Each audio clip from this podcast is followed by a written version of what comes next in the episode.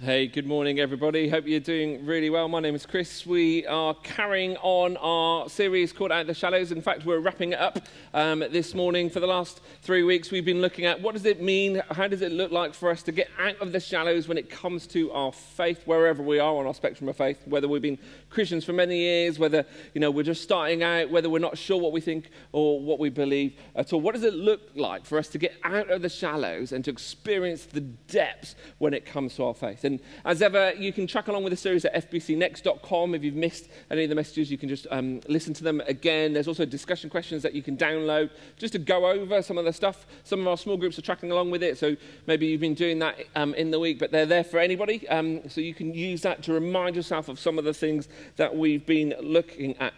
And the thing that we've looked at over the last couple of weeks um, is, you know, how do we go deep? How do we find the depth um, in, our faith? And the, the revelation for some of us is actually that's our responsibility. That's not the church's job. You know, sometimes we can think, actually, I come to church and it's the worship leaders or the, the preacher or the minister or my small group leader. It's someone else's responsibility for me to experience deep when it comes to my relationship with Jesus. But actually, the thing we've been exploring is it's not someone else's job, it's our job, it's our responsibility. Wherever we are on our spectrum of faith, you know, if we're right at the beginning and we're a curious, um, sept- not septic, skeptic, uh, and we're not sure what it is that we think or we believe, maybe we've got big questions, we've got big doubts, and we're just trying to work it out for ourselves, but we want to work it out for ourselves. We don't just want to take what everybody else says, we want to check it out for ourselves. Actually, the stuff we're looking at is relevant to us, and actually, it's our responsibility if we're here to take steps to experience well, what does deep look like for me? How do I get out of the shallows? And some of us, we, we've done that and we believe in Jesus, and we've come to a point where actually, yeah,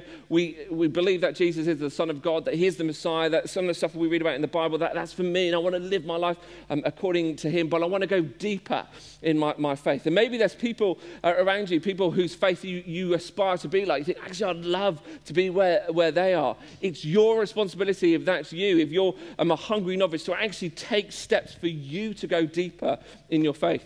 And some of us, we're, we've experienced that. We're restless veterans. We've been Christians for many years. We know what it means to go deep. We know what it means to experience the depths of our faith. But perhaps the best years when it comes to our faith are behind us. That we look back and we remember times when we saw God at work in us and God at work through us. What we saw times when we grew in our relationship with Jesus. But now we're sort of plateauing. But we don't want to stay here. We're hungry for more, that we know there's deeper, stronger, better things that God has for us. If that's us, if, if you're a restless veteran, then it's your responsibility to actually take those steps um, into the, the depths. And we at FBC, we want to help and we do lots of things to try and uh, facilitate and encourage and inspire us to do that. But actually, at the end of the day, it's our responsibility to get out of the shallows and to find the depths. And uh, some of us started this journey on fbcnext.com slash deep, where for 21 days we've been um, reading the Bible for ourselves and, and praying about it. Um, if you've not done that, you can still do it. We've got a week left left um, on that, and you can still download all of the 21 day readings there. And, and this is just about inspiring us to actually go to God um, ourselves, actually read the Bible for ourselves, but not just read it, actually allow it to infiltrate our lives, to actually spend time thinking about it and thinking about, well, what does that mean? How does that make a difference in who I am? How does that make a difference um, in what I'm going to do uh, today? And the stuff we've looked at, you know, on, on week one, we, we realized that the shallows can be bottle fed, but the depths need to be south fed. You know, that we can actually come to a point and somebody spoon feed us all it is that we need to know about who Jesus is and what it means to be a follower um, of him. But if that's all we do, if we just get fed by what people give us, we will stay in the shallows. We will never experience the depths. And last week we looked at that we need to work out what it is that God is working in. You know, God is the one who works within us, God is the one who transforms us, God is the one who speaks into our lives. And that's great, and we can sit and we can consume and consume and consume. But if all we do is consume and consume and consume, we just get fat. And actually, we need to exercise our faith, that we need to work out, we need to apply the stuff that God is working um, into us. And the things that we've looked at um, throughout this series is, is realization that, for, that we live in a DIFM culture, a do it for me culture. There's many things that we used to do ourselves, DIY, do it yourself, um, but now we get other people to do it. You know, um, we, uh, we pay for people to slice our apples uh, for us. We pay for people to grate the cheese for us. We pay for people um, to wash our cars. There's so many things that we used to do it ourselves, but to save some time, we will pay somebody else to do it for me. When it comes to faith, we cannot D-I-F-M. I cannot do it for you. I cannot um, take responsibility for your faith and for you finding uh, the depths. Only you can do that. That we need to do it ourselves.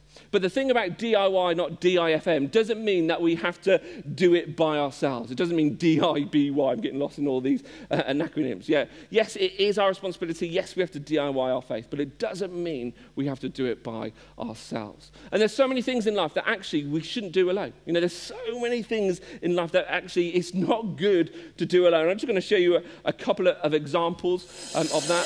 Cutting down a tree is something you should not do by yourself. See this guy there? I mean, what's possibly going to go wrong? Cutting down the tree there. That was a little bit stupid. I think it's more stupid that he filmed it. I mean, what on earth? So, you know, cutting down a tree is certainly something that you shouldn't do by yourself. What about weightlifting? Is weightlifting something that you should do by yourself? Now, this guy, I don't understand people who do this. You know, set up a video camera to film themselves um, pressing, bench pressing weights. But there he is in his basement, maybe and he's got his weights and, you know, he's going to lift them, up they go, and it's going to come down, and then he's going to push it back up. Uh, no, he's not. He's, no, he's not. And wait, wait for it, wait for it. Uh, he's struggling. Mom! Mom! Mom! That's hilarious, isn't it? I'm trying to. I'm yeah, I'm cool. I'm strong. I go. I got Mom, Mom! and then he posts it on social media. I'm so grateful for that.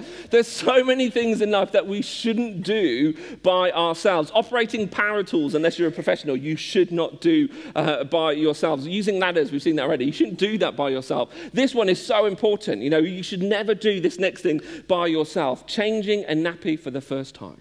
You should never do that. Some of us have done that. I'm sure there's a few dads out there who realize that mistake and stuff goes everywhere. You need a whole team around you uh, to do that. There's so many things in life that we shouldn't do by ourselves. You know what? Faith is something we shouldn't do alone. Faith is something we shouldn't do alone. And that can sometimes seem or feel counterintuitive because we think, well, isn't faith a private thing? You know, isn't faith a personal thing between uh, me and God? It's about me and my relationship with Him. It's not about other people. And yes, that's partly right, that's partly true, but it's also not quite correct. And we'll explore why uh, today. You know, faith is your responsibility for you to experience depth wherever you are on the spectrum of faith. Whether, you know, if you don't believe you're not a Christian and you want to find out a little bit more for yourself, or you're all the way down this other end and you've been a follower of Jesus for many years, your faith and your development and going deep is your responsibility. It is something that you need to do yourself, but it doesn't mean that has to be something you have to do by yourself. And the thing about this is some of us find this harder than others, or some of us find it easier than others. You know, our personality, our temperament, the way that we're wired can, can make it easier for us to do faith with other people or makes it more natural for us to do faith on our own. You know, if you're more introverted, if you're more reserved, if you like to keep yourself to yourself, yourself, if you don't really feel comfortable or confident sharing what you're thinking or what you're feeling uh, with other people, if you're more of a private person, then actually doing faith with other people can be a little bit more of a challenge uh, for us. You know, some of us find this a lot more harder uh, than other people. But the whole thing um, about this is it's so important that we realize that faith is not something we do alone. Faith is something that we need to do together um, in community. It's because actually, when you do something in community, your chance of succeeding in whatever it is goes up. You know, you are much more likely to achieve your goals or to achieve your dreams or achieve your ambitions if you do it with a group of people than if you do it by yourself. You know, if it is, you know, dieting or running or climbing a mountain or even reading a book, you know, that's why people join book groups, is that actually if you do it together, you, your chance of succeeding is a lot higher. When we do things by ourselves, it's so much easier just to cut corners. It's so much easier just to cheat. It's so much easier just to not even bother. You know, maybe you want to get fitter and you want to start running uh, more. We, uh, last year, we started the Couch to 5K and a group of people people came and, you know, they had never ran before. And by the end of it, uh, they were running five kilometers. Why? How could they do that? Well, it was because they were doing it with a group of people. That support, that community that you exist. You know, you, maybe you want to do that and getting fit is your goal for this year. And uh, you're saying, okay, I'm going to go for a run every morning. And, and the alarm goes off at six o'clock in the morning and it's cold and it's wet and it's dark. The chances of you staying in bed, if you're doing it by yourself, are quite high, aren't they? Let's be honest. Thinking, do I really? No, I'll do it tomorrow. But then you don't do it the next day, and you don't do it the next day.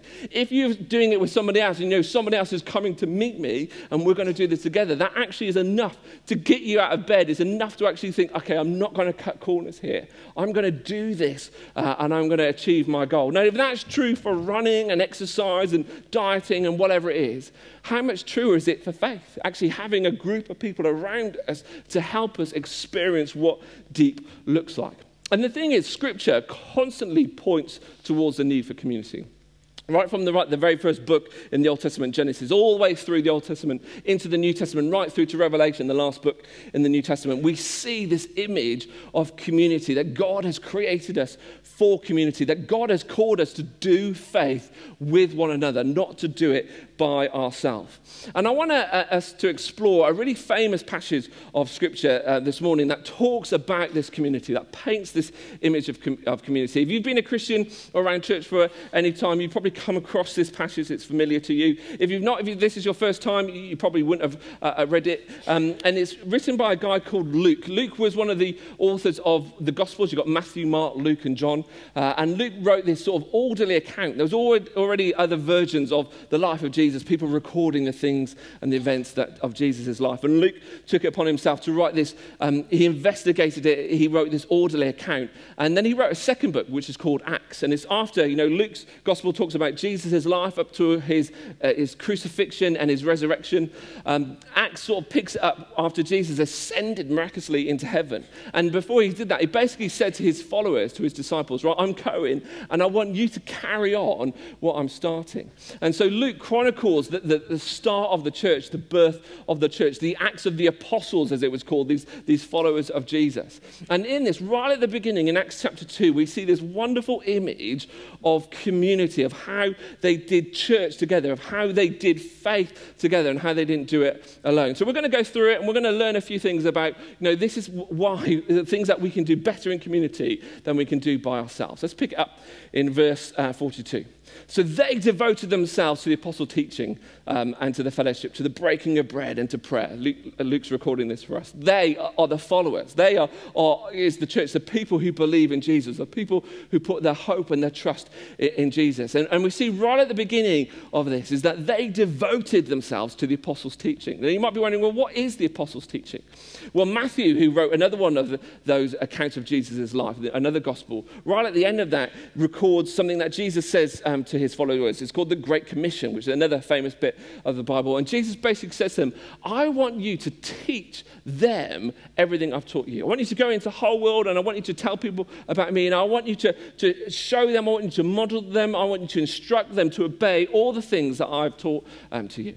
So the apostles' um, teaching that the, the church at this time had devoted themselves to was the teaching of Jesus. You know, they devoted themselves to what Jesus has said. They devoted themselves to living as Jesus had lived, to following on the things that Jesus had followed. So they, they did that. They devoted themselves to that. And they devoted themselves to fellowship. Now, that's a funny word, um, fellowship. Um, and it's a sort of a word that Christians tend to use in contexts where we would never use fellowship in other places. We talk about when we get together, sometimes Christians will say, well, it's, it's nice to have fellowship uh, with one another. But we only say that in a church context. You know, when you, if you go to the pub with your mates, you'll never say, let's go to the pub or let's go to curry for some fellowship with one another. It just sounds a bit odd. I've just come back from um, a ski week. That's such as my life. You know, I live a very difficult life with a group of guys. And we said, let's go together to have fellowship with one another on the slopes. No, we didn't say that at all. But that's exactly what we did. We, you go away to have fun with one another, you know, and just to spend time with one another. I struggle a little bit with this, with this word because it seems a little bit wet to me. But the best example of what fellowship is all about, which we see in here, is this thing about that they, they gather around a common goal. They gather around a common purpose, that they had a common mission in mind. And maybe you've read the books or you've seen the films of the Lord of the Rings uh, trilogy. And right, the very first book, the very first film was called The Fellowship of the Ring. And it's all based around this character, Frodo Baggins. They've got this sort of evil ring and they've got to take the evil ring to Mount Mordor to a volcano to stick it in there so it can be destroyed. And they're all fighting over who should carry the ring. And he's got power and all this sort of stuff. And, and who's going to go and take it. And Frodo, this little hobbit, I think he is, um, speaks up. He says, I will take it though I don't know the way. You know, such courage. He sees the importance um, of, of the mission, and, and he's not qualified for it. He's not equipped for it. He's not the strongest. He doesn't have any weapons at all. He's just got hairy feet. And he says, I will take the ring, though I don't know the way. And all the other people who are arguing and bickering amongst themselves stop and realize, yeah, this is the goal. This is the mission. This is the purpose. And they pledge their fellowship to him. And they you say, know, I'll go and you can have my axe and you can have my, my bow and my long flowing hair or whatever it is that, that the other people do. And they actually gather around this common goal, this common mission, this common task. And that's exactly what fellowship is. You know, gathering around a common mission, a common goal, a common purpose. And we see that right at the beginning um, of the church, that they devoted themselves to, to the teachings of Jesus, to, to living their lives as Jesus would if he was in their shoes. They devoted themselves to the mission that Jesus had uh, given to them. And we discover the first thing about what we do in community that's better than we can do on our own. And that's simply that we learn together. You know, when we gather together, when we experience community together, when we experience fellowship um, together, we actually learn together. They devoted themselves to the teaching of Jesus. And in community, we can do the same. In community, we can ask questions. In community, we can explore, we can wrestle, we can debate, we can disagree. We can't do that on our own. You know, this is not an open conversation conversation. I'm talking to you. You can't talk back to me, so don't even get ideas that you can do that at the moment. But when we get in a circle, we can do that. We can say, What on earth was Chris talking about there? I don't understand that. Or isn't Chris good looking and humorous and very intelligent? As what happens in small groups all week. Anyway, you know, we can do that. We can share those things. We can wrestle. We can debate. We can delve deep, deeper. We can learn together far better in community than we ever will on our own. And some of us, we looked at this um, on week one, some of us are further on in our faith. And there's this letter to Hebrews that we explored in week one, and it says, you know, by now you should be teaching others, but you're still, you still need to be bottle fed. You should be out there, you should be instructing others, encouraging others, emptying your cup into other people's cup. And for some of us, you know, we're at a stage in our faith and our journey uh, with God where actually we've learned loads of stuff, we've experienced lots of stuff, we've, we've gathered wisdom. And for us to go deep actually means not just taking more and more in, it means pouring more and more out. It means, you know, how do we share what we've discovered with other people? How do we encourage other people? How do we pour out what God has poured into us, into other people? You know, perhaps the best thing that you can do to grow deep in your faith is to surround yourself with a group of people who are hungry to learn more about what it means to be a follower of Jesus. Perhaps the best thing that you can do for your faith to go deeper is to surround yourself with a fellowship, a group of people who are actually going to learn together and discover more and wrestle and ask those big questions, who are not just going to take what's said for granted, but are going to explore it and unpack it and wrestle with it. Perhaps the best thing that you can do for your faith is to get around a group of people who want to go deeper and want to discover a bit more to, with one another. Let's move on in the passage. Everyone was filled with awe at the many wonders and signs performed by the apostles. It's just describing FBC on a Sunday morning. You know, as I look out, everyone is filled with awe. Everyone is filled with a sense of excitement and anticipation. Yeah, okay, maybe not um, at all. And that's the thing, this is what, what was going on here. Every single person there, whether they were new to the church or whether they were one of the apostles or whether they, you know, wherever they are on their spectrum of faith, everyone was filled with this sense of awe and wonder about what God was doing. And beginning with it, it started with the apostles, that's the 12 followers of Jesus, the 12 disciples. They were doing these amazing things that God was at work in them and through them. But really quickly on, as you read through Acts, you see it was everyone was doing that. Normal, everyday people who were following following Jesus saw God at work in them and saw God at work through them. And they were filled with this sense of awe and wonder, this sense of anticipation, this sense of expectation about what God was going to do. When was the last time you had that? When was the last time you had a sense of anticipation and expectation that God was going to show up and do something in your life and do something through your life? See, for many of us, we don't have that because we've actually um, absolved ourselves of that responsibility. We think that's somebody else's job. We think that's somebody else's responsibility. That God is at work through other people and He's not at work uh, through me. You know, God calls us to have this sense of anticipation, this sense of excitement, this sense of awe and wonder about what He is doing, about what He can do and what He will do in our lives and in the lives of our family and in our workplaces and our, our schools and in our church and in our neighborhood. That God calls us to have a sense of awe about what He can do in us and through us and through our friends and through our families and through the community in which we exist. And we see that was happening right from the beginning in, in Acts, that they gathered together, they had this community together, and God was at work in them and God was at work through them. And we see the second thing that's better in community than on our own is that we serve together. You know, when we discover community, we can serve uh, together, but far better than we can on our own. You know, they were amazed at what the apostles were doing and they joined in and they saw God do something uh, in them. They saw God do something through them. Can you remember those moments? Maybe, you know, if you're older in your faith or more mature in your faith and you look back and remember those times when God was at work in you and when God was at work through you, when God used you to actually help somebody else take a step further on their faith. You know, what did that do for your faith? What did it do for you experiencing deep? It spurred you on, it encouraged you more that you're amazed that, yeah, God can use me, that God wants to use me, that God wants to speak uh, through me, that God wants to actually, for me to be part of His plans and purposes, not only to bless me, but to bless the people I come into contact with. You know, having community makes it far more easier for us to step out of our comfort zones and step into those more challenging, more difficult things.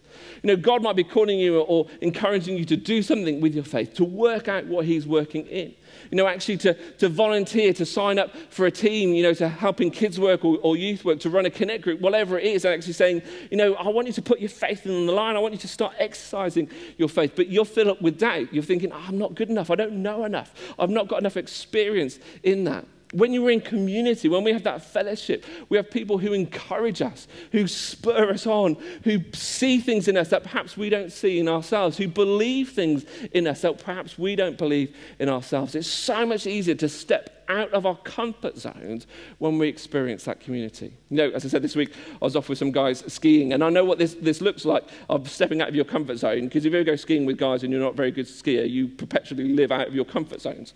Uh, and so we're at the top of a black run. I've never done a black run before. And if I was by myself, I would have looked at it and gone, You're having a laugh, innit? I'll get the gondola down. I'm not going to go down that.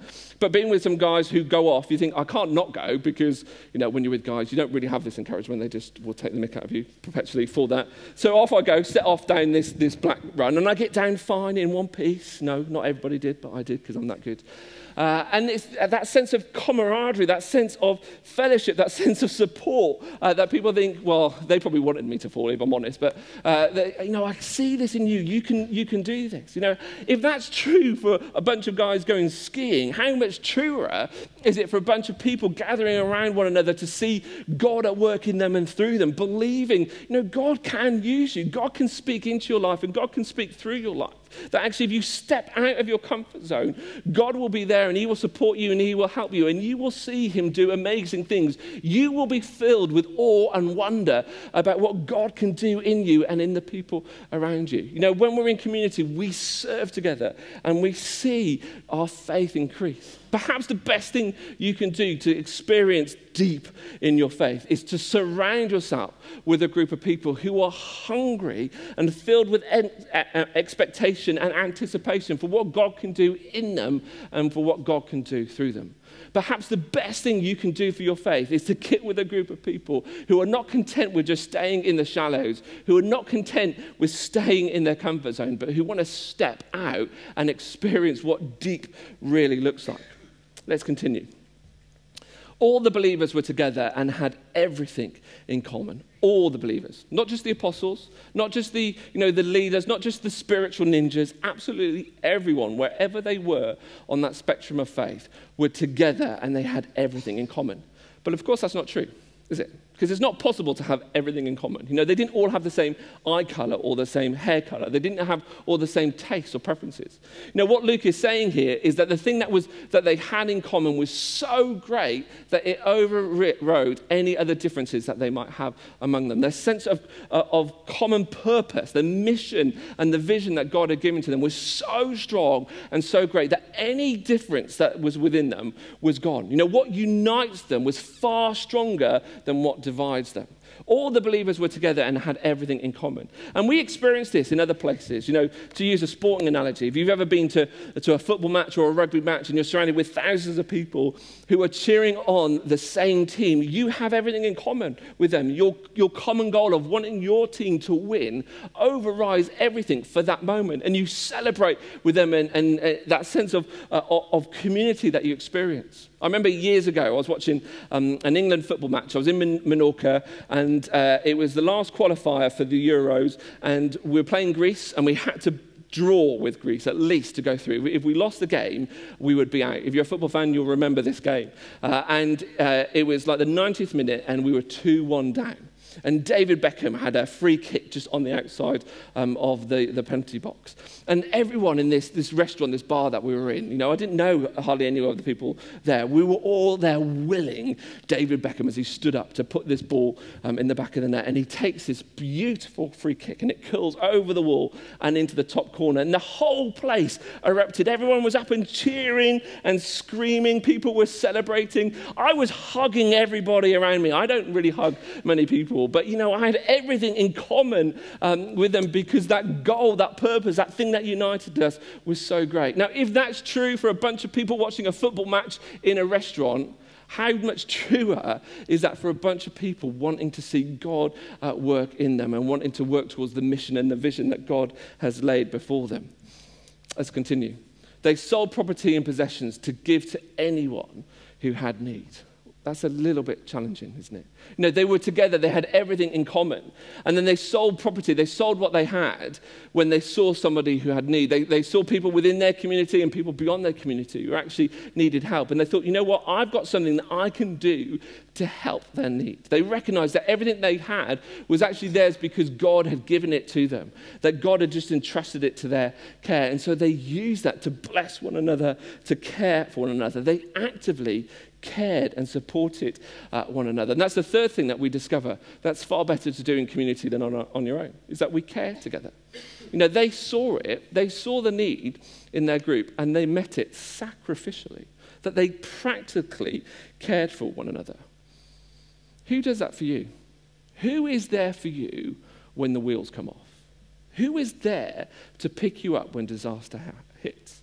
Know, whether that's something you've done that was a bit stupid or something horrific that's happened to you, when disaster hits, who comes around and picks you up and picks up the pieces? You know, when the dust has settled, who is still there encouraging you and caring for you and looking after you, praying for you and meeting your practical need when you need it? Who is there who, who does that? You see, at FBC, you know, we are not a care organization. We are not set up to provide care for everybody, but we are an organization that cares. You know, we long to, to to love people and support people, but we're not the best people to provide care um, for certain things. But actually, when we have community, when we have a sense, when we have a fellowship, when we have people around us, actually we lean into that. When people in our group, when people in our fellowship, when people in our circle, whatever it is, actually are in need, we step up and we step in, that we pick them up and we help them and we support them and we carry them, we love them. We make meals for them if that's what they need. We look after their kids, we drive them places, we do shopping for them. Whatever it is, we are there to do it for them. Why? Well, because we care together. And that only happens in community. It only happens in that sense of family, that sense of fellowship that we are talking about. So, who does that for you? When things go wrong, when people you care about get sick, or, or you're struggling financially, or, or work is a challenge, or you've done something that was really stupid and you know you shouldn't have done it, and there's just your life is in a, in a mess or, or disaster hitting, who is there to carry you through it? Not to judge you uh, through that, but to help you and support you and love you and care for you through that.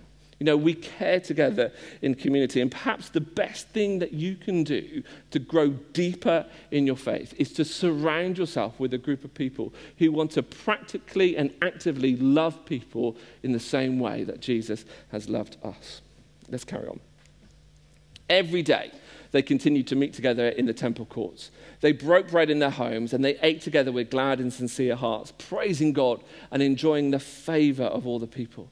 You know, every day they continue um, to meet together. And I love this image. This is family. You know, this isn't just about coming to church on a Sunday. They did life together. They didn't just do, just do Sundays or, whatever it is. They experienced uh, life together. And as they did that, they encouraged one another and they encountered God together. You know, that's what happens in community that is so much easier than by ourselves, that we encountered God together. They worshiped together, really worshiped. I don't just mean singing songs. You know, this was an activity that they did. It was actually an attitude. It was a, a lifestyle uh, that when they came together, they, they encountered God and, and they experienced the presence of God together. Um, and that's the thing, actually, that, that in community, we can encourage people closer to God. Do you know that? That actually what you do, you know, on a Sunday morning and in a small group or wherever it is when you're with people, you can actually encourage people closer to God or you can push them further away. That actually, when we come in on a Sunday morning, it's a great example, and we sing songs that's part of our, our worship. You know, the singing is in the worship, the attitude that goes in uh, to that, that's the worship uh, to God. Actually, how we engage in that can either encourage people, draw people into the presence of God, or it can push them away. You know, if we come and actually think, you know, I'm actually, I'm going to sing this and I'm going to show my face what I feel in my heart. I'm going to be expressive in worship. I don't care what people think about um, next to me because my God is so great and I want to give him the praise that he's deserved. If we lean into worship in that way, it actually encourages the people around us to step into the presence of God, to experience and encounter the presence of God. But if we don't do that, we choose not to do that, if we choose to, you know, maybe have our arms folded, just chat with the people next to us, actually that does the same thing. It discourages the people around us from actually entering or experiencing or encountering, encountering the presence of God. You know, when we experience fellowship together, we can encounter God together in a deeper, richer, more fulfilling way than we ever will on our own. You know, perhaps the best thing that you can do to grow deeper in your faith is to surround yourself with a group of people who want to experience God who want to encounter God, who want to step out of their comfort zones, who are not um, worried about what people think about them, but they want to please God and they want to see God work in them and God will work through them, that they want to encounter and experience what God has for them. Perhaps the best thing that you could do for your faith is surround yourself with a group of people who are hungry for that experience of God, who want to actively worship and praise God, who will encourage you to grow in your faith. And maybe maybe you're further on in your faith, and actually the challenge for you is to do that. You know, how are you leading people into the presence of God? Wherever it is, on a Sunday morning, in a small group, in the week, however it is, wherever you come into contact, how are you leading people into this, to encounter God, to experience God uh, for themselves? That's the challenge that is set before us. And this is what was happening. You know, they were learning together, they were serving together, they were caring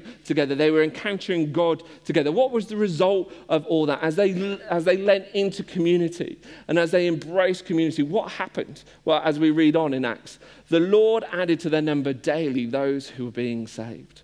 You know, as they were doing the things that they could do, God did the things that only God can do. He added to their number daily. That every day people saw them and saw their devotion to God and saw the community uh, and the care that they had for one another. And they thought, you know what? I'm not sure if I know all about this. I'm not sure if I agree with all this, but I want something um, about that. I want something in that. I remember years and years and years ago, my sister in law, who is now a Christian, but before um, she was a Christian, she, she'd come to church with us occasionally and she'd see the sense of community community that we'd have. She used to call it the mafia, you know, that when you're in need, people would come and help you and support you. If you needed a new kitchen table, people would give you a kitchen table or whatever it was. And so she called it the, the mafia.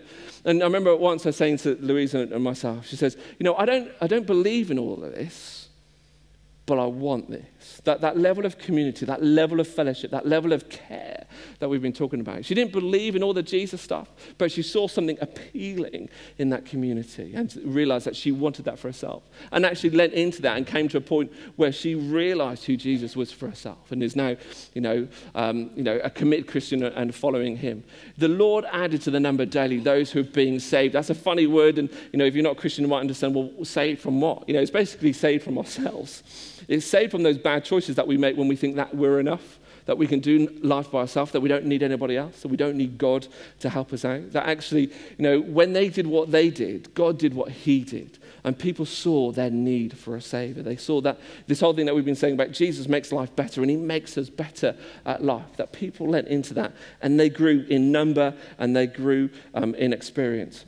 And the thing about what's going on here is that, you know, in Acts 2, their connection to one another, their community with one another was so important. It was vital for their connection to God. If it was just them on their own, sitting in a row, sitting in a chair, sitting in a pew, and it's just their faith was just a private thing, they would never have experienced or grown in their faith in the way that they did. Their connection, their community with one another was vital for them to experience what God had in store for them. They connected relationally in order to grow spiritually.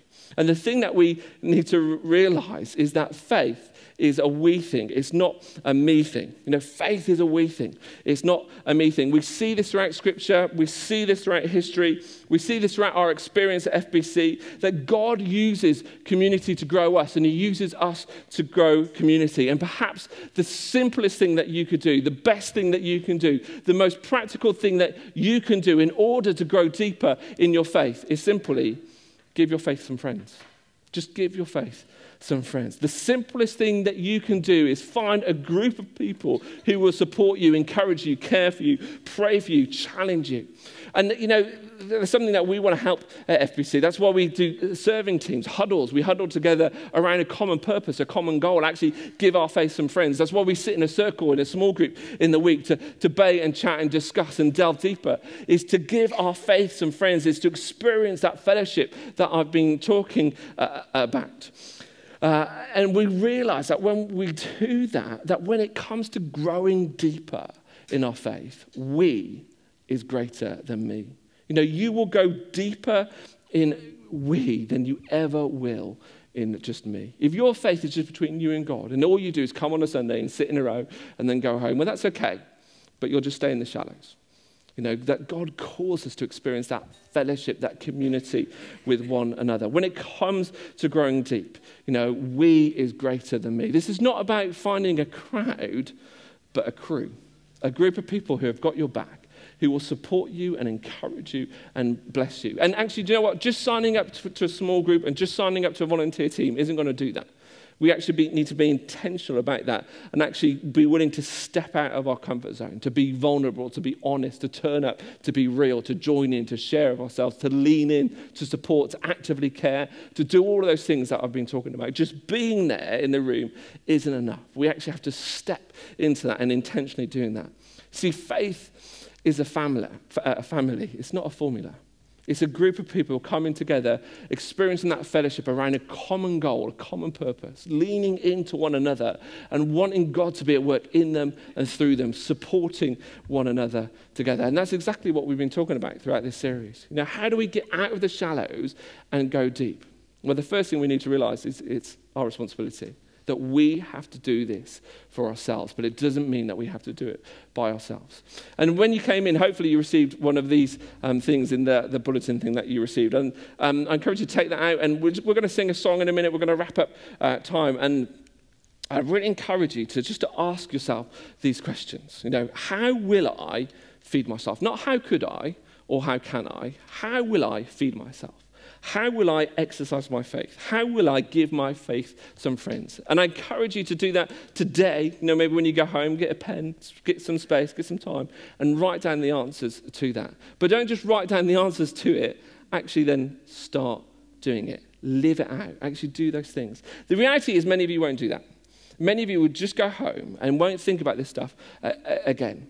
And actually, if we want to experience deep when it comes to our relationship with Jesus. We have to do these things for ourselves. We have to start living out. We have to, have to start applying the stuff that Jesus is saying to us. We have to work out what it is that God is working in. Let's stand together, let's pray together, let's worship together. Father God, I thank you so much that you want us, that you long for us to experience deep, that you are not content for us to stay in the shallows, but you call us out into newer, fresher things of you. And Lord, I pray that you forgive us for those times when we've been content just to stay where we are. Lord, would you encourage us? Would you challenge us? Would you equip us to go deep with you, wherever we are on our spectrum of faith? Would you help us take responsibility for our own faith? And Lord, would you help us find friends for our faith?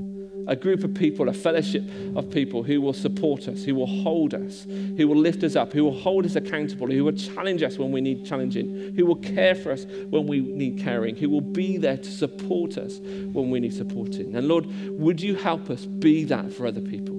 That we don't just take, but that we give.